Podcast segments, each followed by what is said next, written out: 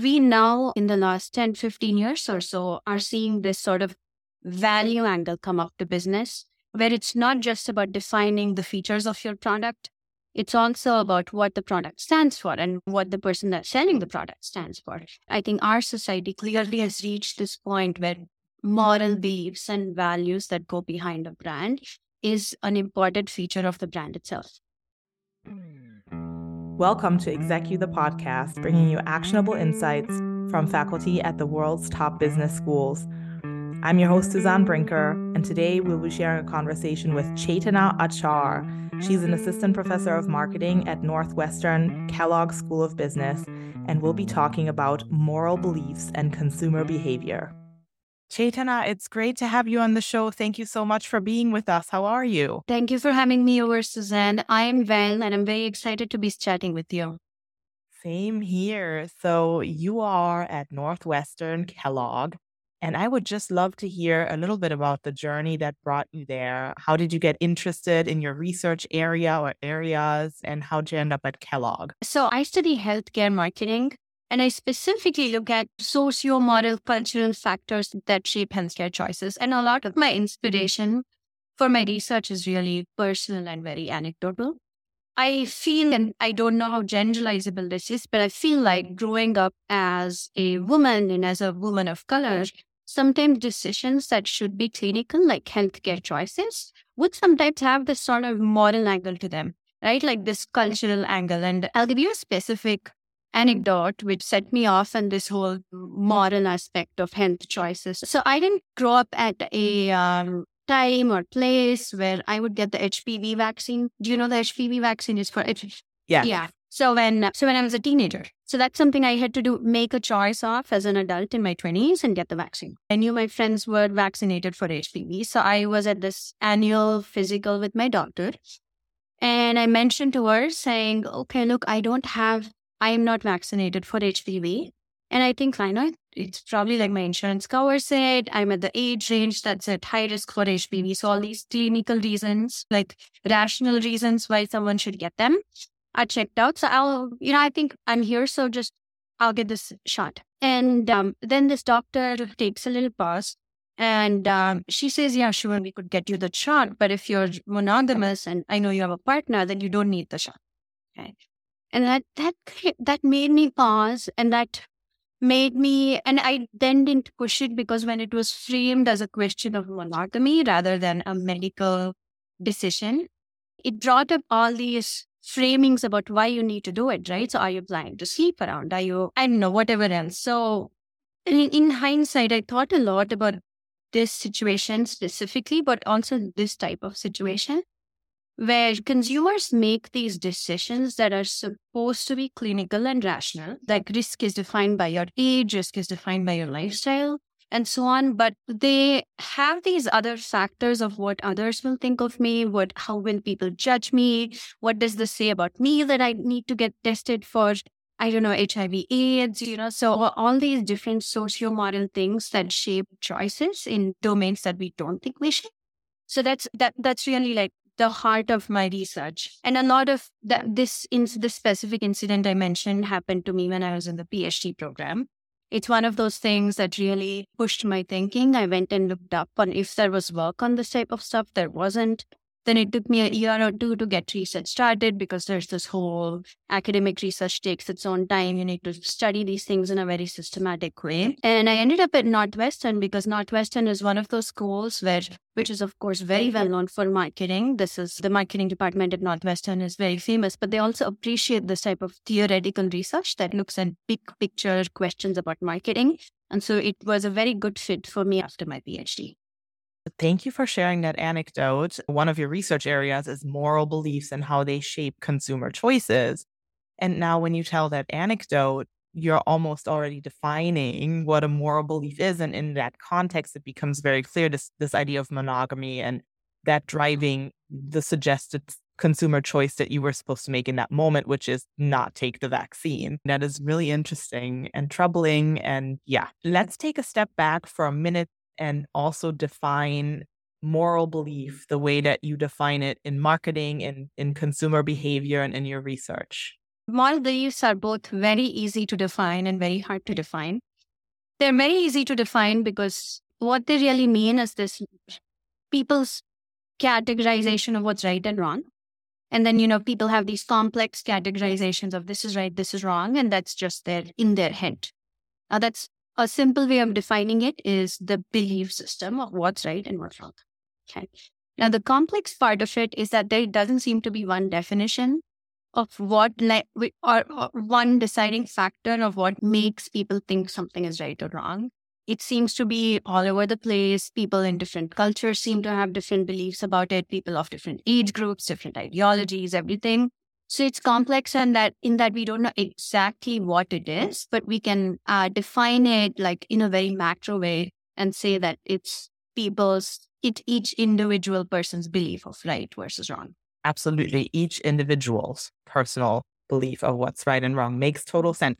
So I know you study healthcare specifically and healthcare marketing specifically, but you also at Kellogg work with executive audiences, right? That come from different industries, not just healthcare. And when you consider why it is important for leaders and organizations to understand the power of moral beliefs and how they impact consumer behavior, can you talk uh-huh. a little bit about why that is so critical? So I obviously think it's critical and I'm probably a biased audience for it because I'm immersed in that research. But here's the thing. Marketing as a discipline started off in the last one century, like as a systematic discipline, right?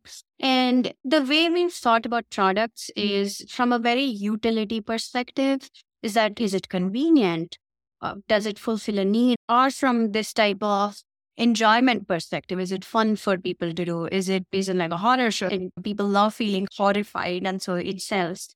But I think where I see a lot of the executive trend moving towards is this thing not just about looking about utility of a product and enjoyment of a product, but also about values aligned with the product or what it represents.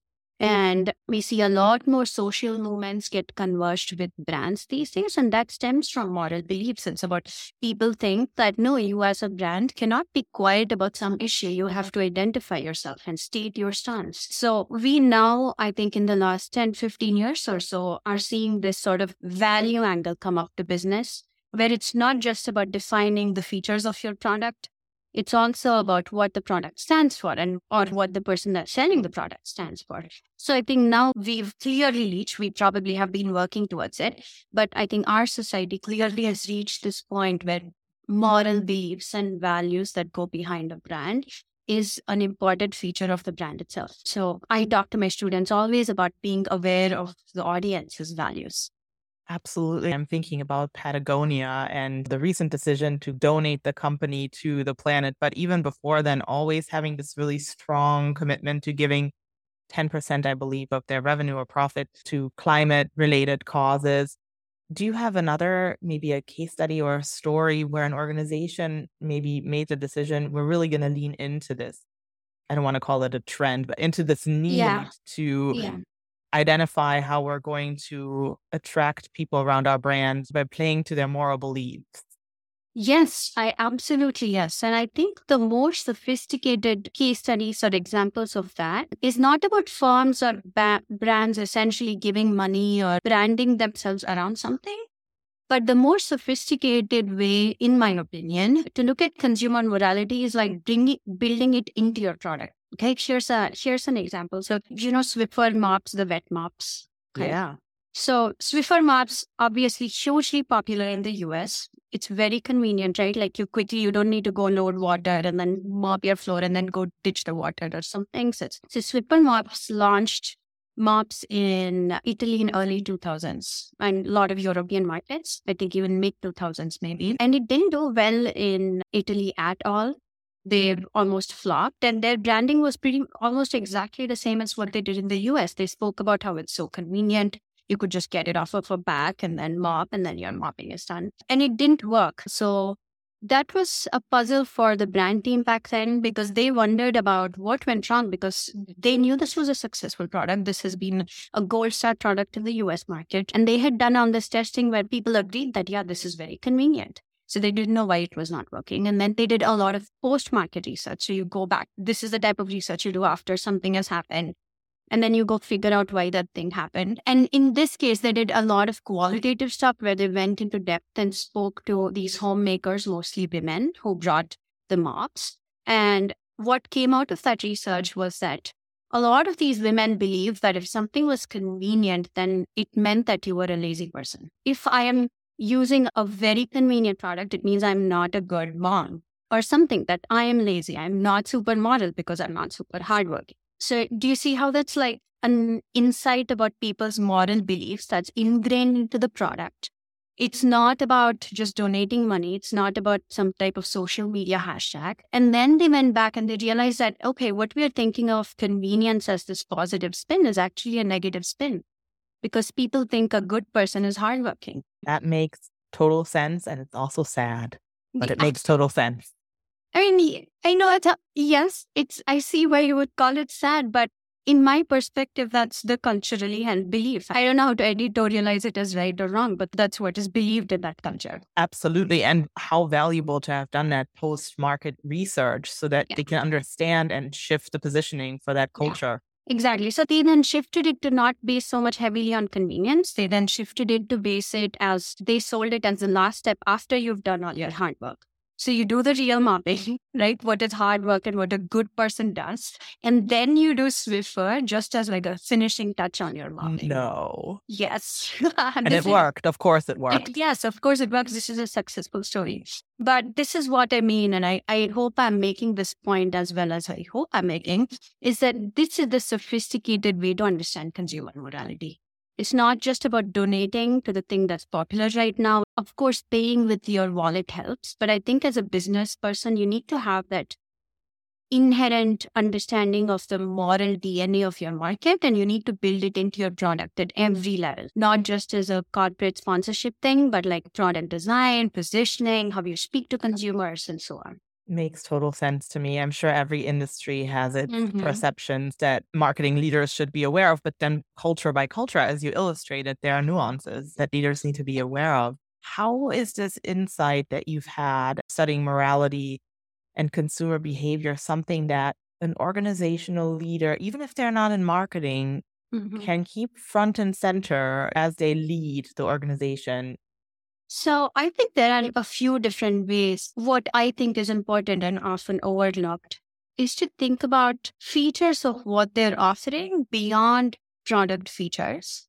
right? So I mentioned about how typically we think about the reason why someone buys something for reasons like convenience, for reasons like price, for reasons like it's fun. But I think it's important for entrepreneurs to also understand the values and beliefs of their target segment of the people that they're talking to beyond just what they think is relevant to their product. If you're selling a mop, then thinking about the convenience is at thinking about the product level but understanding that hard work is important is about understanding your target segment, right? So I think people need to look beyond what they're offering and look at their market and what the market holds to be values or beliefs, and then try to be in sync with that. I would say is my takeaway from a lot of my research. Yeah. And I'm sure not just in marketing, but across organizational functions. Yes there's always a need for research. or There's always this consensus we need more research on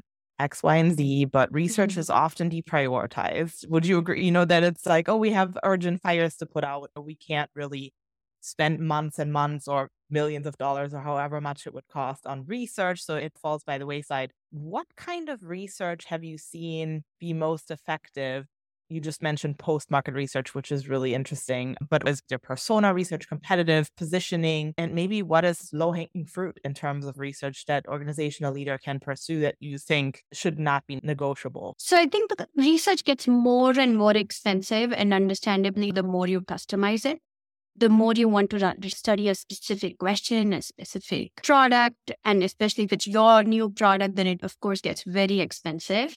But I think one way to stay on top of what's happening with the market is to be in touch with the type of research that looks at broad trends. That type of data usually scales up. It's far less expensive because it's not conducted for like one firm or one client a lot of the research firms and even government agencies, because I study a lot of healthcare stuff, a lot of the data just is free. because people keep observing these trends. I think if you're someone that doesn't want to spend a lot of money, burn through money on specific research questions, I would say the bare minimum that one ought to keep in touch with research is population trends and cultural trends, especially what are people liking, what are people caring. And there's a bunch of different data sets that track sentiment. And if you just have a pulse of the segment, so to speak, you know, a pulse of the market, that itself is I think quite helpful for how costly it is. And often it's like almost no cost. Often it's free, often it's very cheap because they're not really doing that research for you. It's market level research. So I think right. that is like the bare minimum research I think anyone at any level of business should be doing. ExecU the podcast is sponsored by Viv Higher Education, a full service marketing agency and enrollment strategy consulting firm for colleges and universities. Viv is passionate about executive education and lifelong learning. Today's episode is brought to you in collaboration with the Northwestern Kellogg School of Management. And then there's also the research that happens as part of just running your business, mm-hmm. right? Mm-hmm. And learning by doing. What have you seen be effective as executives try to keep track of the insights that they've gained by putting their product in market, maybe a prototype, maybe the finished product, they launch it, how can you best track your insights around how it's resonating with the target audiences? So there's a few different ways. I think the traditionally solid way that people would do it, and this is also a low cost way, and I think this still holds pretty true, is to talk to your channel partners. Now, the idea of what a channel partner eh, has changed a lot these days. A lot of times your channel partner now is like some online streaming service or something. So, in which case, I think just talking to people who are downstream members of whatever it's you're selling. It could be the product manager on your streaming partner. It could be the mom and pop shop that's selling your handmade products, anything. I think just talking to them is very cost effective because they have the sense of what goes on shelves, what gets off shelves. So I think that's a very nice, streamlined, efficient way to keep in touch with what's happening in the market is to be in touch with your channel partners and in a, in a very qualitative sense. Talk to them, who's buying, what are they liking about it, what are they not liking about it, and so on. And because there are millions of consumers, but there's only tens or twenties of channel partners, it's far more efficient to do that type of research. Absolutely. And how would you get at moral beliefs, right? As you get that feedback from your channel partners, how do you tease those out? So here's the funny thing about moral beliefs. I use this academic language to say it, but of course, that's not, those are not the words people will use. You will have to look out for sort of intuitive judgments that people have about something right or wrong without them using those words. Now, the Swiffer mop thing is that there may be someone, your mom and pop shop might say, you know what, I know someone that, you know, she thinks she's a very hardworking homemaker, so she doesn't want to buy this because this just sounds lazy to her. And you you need to decode that as a moral belief. The same um, pricing you were talking about, pricing research so if you have a channel partner, then we'll say something like, you know what, this pricing seems too low. They don't think it, the product is going to be good. And then you have to decode that people have this inference that if something is very cheap, then it's not high quality, even though it could be cheap for other reasons, right? Like very high quality products could be very cheap. So you need to I guess the trick with something as subjective as moral beliefs is people will not express them in that manner but that they didn't just say something they believe is true about the world. And you need to decode it to understand that, oh, there is a right wrong judgment that's going on that I need to be mindful of. It makes just so much sense. I wonder how many leaders or product managers, executives are tuned into that kind of decoded moral language. And, yeah. Or if it's just an intuitive thing that some people just understand more intuitively but it does seem mm-hmm. to be at the very core of what makes a product successful when I hear you talk about it. Yes, yeah. Yeah, I think that's the beauty of it is that, and this is the academic belief also, is that moral judgments are very intuitive. It's not something that people think a lot about or they, it just feels right or wrong to them. So you have published research on that topic and it's been a pillar of your career. Is there a new research challenge that's really keeping you up at night that you're trying to crack? So, my other stream of research that we haven't spoken about a lot today because it really doesn't apply to the mass markets that much is studying stigma. So, very often stigma has been studied in type of sociology, type of intergroup tension type context. But I like to study stigma as another socio-moral factor that sort of plays into people's consumption patterns. Like how, for example, just like the vaccine thing I told you about, is that uh, it's that stigma of having multiple sexual partners, of having a non-monogamous life. The other type of stigma that sort of creeps up in a lot of my research is stigma related to mental health seeking, which again, when there's a conversation about mental health, and if I am a marketer, let's say I have an app that helps people track their mental health symptoms and so on, right? So a lot of focus is spent on making it convenient, pricing it, and so on. But my research looks at how do we take away the stigma associated with things that are beneficial to consumers. And that really, I think, is my big picture problem that I try to solve with a lot of my research is that it seems like a lot of good things, and I'm putting good in quotes because I understand good is very subjective, but good as in good for the health, good for the social public health. Things are stigmatized, like screening for diseases that people might be embarrassed about or getting help with ish- health issues or consuming stuff like gear products, sanitary napkins, birth control. And there are so many of these little things that we think about as niche issues, but they're all, they all have this aspect of stigma to them. And I think my big problem, I try to get at it a little bit with every little project, is about destigmatizing what are desirable behaviors it sounds related, but also deserving of its own research stream at the same time. Yeah. So, coming from that, from your context of research, but also maybe going beyond it a little bit, what advice would you give current or emerging leaders who are hoping to make a big impact on their organization? I think to me, almost a defining feature of a good leader is someone that is forward looking. And I'm using the phrase forward looking because forward looking is a very non trivial, complex judgment. You need to understand people's sentiments, but you also need to have an idea of how the country is moving, the economy is moving. Are these jobs going to be there 15 years down the lane and so on? And at the same time, which again, it has these qualities of empathy, trying to understand people that work with you. All these emotional and rational judgments together make someone very good at being forward looking. And I think that's why that is a very important quality in a leader to me. And which is why it's not that easy to come by, right? It's not, it is a fairly rare attribute. Yeah. So a good leader is someone who is forward looking, and that is not a non trivial or non complex trait. I love that. That's a really good way of putting it.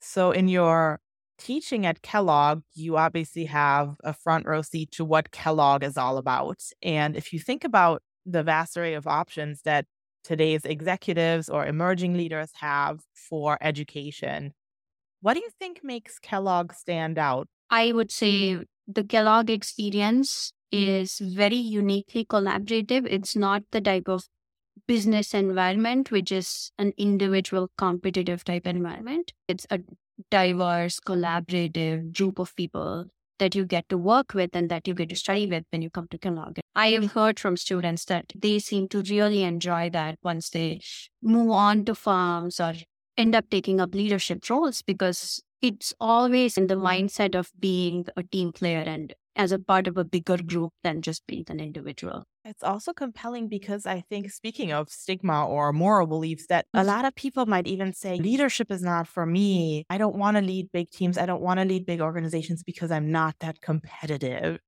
I feel like I've heard people say that in my own life where I think they have really great leadership potential or intuition, but they kind of shy away from it because they don't want to be too competitive or come across as too driven, especially with women, which is troubling as well. But it's good to hear that Kellogg is taking a different approach and almost reframes what leadership is and what executive positions can look like.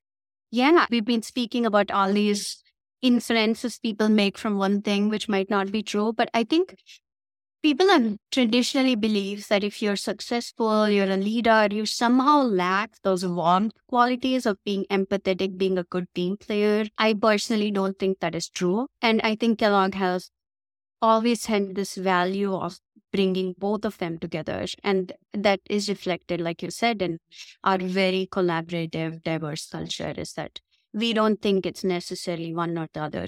I think good leaders are both of them. They have the emotional com- warmth component. They're obviously very competent and very smart, and somehow that makes them a good leader. So, usually I end with the question in a nutshell, what does leadership mean to you? But you've already given a really great answer about leadership being about being forward looking. So, maybe I'll reframe the question just a little bit and ask you personally as a leader in the classroom, as a researcher, and when you work with executives and maybe potentially as a consultant with organizations, what do you care most about? What do you hold yourself accountable to as a leader? My perspective as a leader very much is as an educator. So I think my idea of good leadership is someone that creates a very competent space, but also a very warm space. So my classrooms, when I my things that I teach to both my PhD students, MBA students, my research, it's very rigorous, it's very scientific. I follow the gold standards of science, but at the same time, I try to keep myself very approachable and present for people. And those are, I think, are my values of leadership. Another tension that people might construct is you can't be warm and rigid or vigorous, you know, about your standards at the same time. And I'm glad to hear that you busted that myth because it sounds like your students are getting the best of both worlds. Yeah, I try my best. I don't know how much the myth is busted, but I do what I can do. Thank you so much for sharing your insightful research with us. It was a pleasure having you on the show. I really enjoyed learning from you, and I can't wait to share this episode with the world. It was an absolute pleasure, also, Suzan. Thanks for having me over. Thank you for listening to ExecU the podcast, sponsored by Viv Higher Education. We hope you learned something that will help you grow as a leader. Please don't forget to share this episode with your network and subscribe to the podcast so you don't miss future episodes.